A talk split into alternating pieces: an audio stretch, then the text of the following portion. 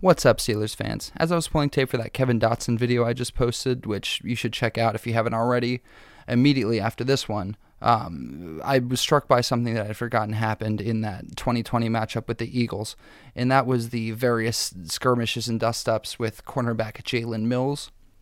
Uh, it seemed like Juju was the one getting into it with him, but as we as we'll find out as we go through the tape here, uh, Mills seemingly had a problem with most people dressed in black and gold that day.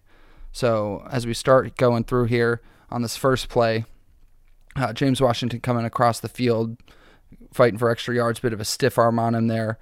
Uh, actually, Mike Hilton on the sideline doesn't care for the way that Mills steps over Washington after the tackle. He'll try to pull him off the situation. Cam Sutton is also there to extricate his guy. And James Washington, the consummate professional, gets himself out of the situation, sprints back to his his position, so that was just a little dust up. This next one is a little bit more pronounced after this Claypool jet sweep. He's actually going to lose the ball at the end here. There, and Ray Ray's going to get into the mix, try to recover it. 96 pulls him off the pile, and Ray Ray shoves him. Mills doesn't care for that and gets in his face. I'll take another look at this.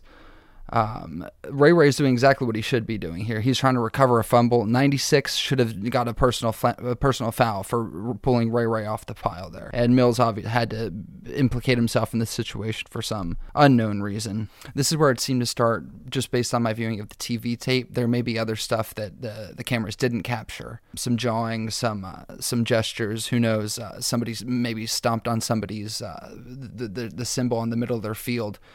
This next play is one of the rare examples of good protection from the Steelers. Roethlisberger is going to have a good time. He's going to look for Washington in the back of the end zone.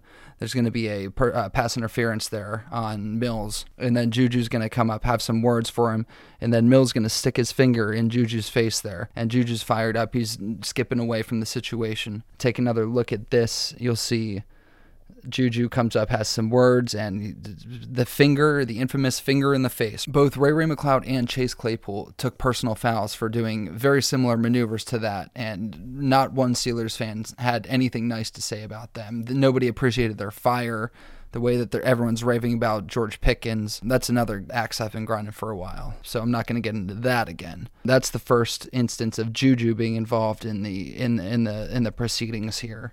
This next play is the iconic one that I'm sure you're going to remember. Uh, Ben's going to take the snap here. He's going to throw a quick slant underneath the Juju. Juju's going to pick up about two thirds of the required yardage, and then Mills is going to walk into the situation, lean over Juju, and have some words for him. To this day, I still wonder what Mills actually said to Juju there, but Juju had some words back there. You can see by those little head tilts there that he didn't take that lying down. It looks like he gave as good as he got there. So that and that's that for that little interaction. But that was not all that she wrote. Juju got the last laugh with this play right here.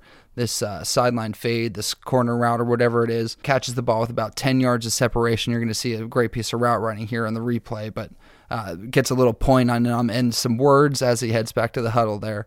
Um, so you see the, the breaks off that route right in the corner in the point, and then he's got some words that was the last of the drama I could find with Mills in this game.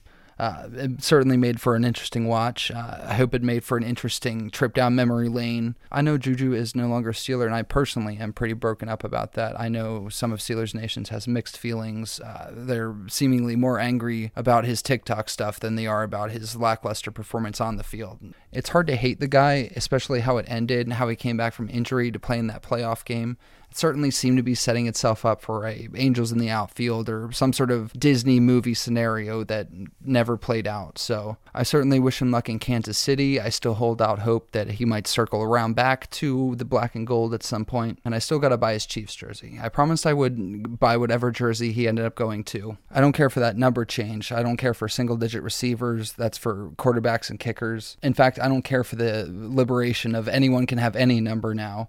Uh, but that's a topic for a different day. Hope you're enjoying your weekend, and I hope you remember to call your dad next weekend for Father's Day. Keep it real, Steelers Nation.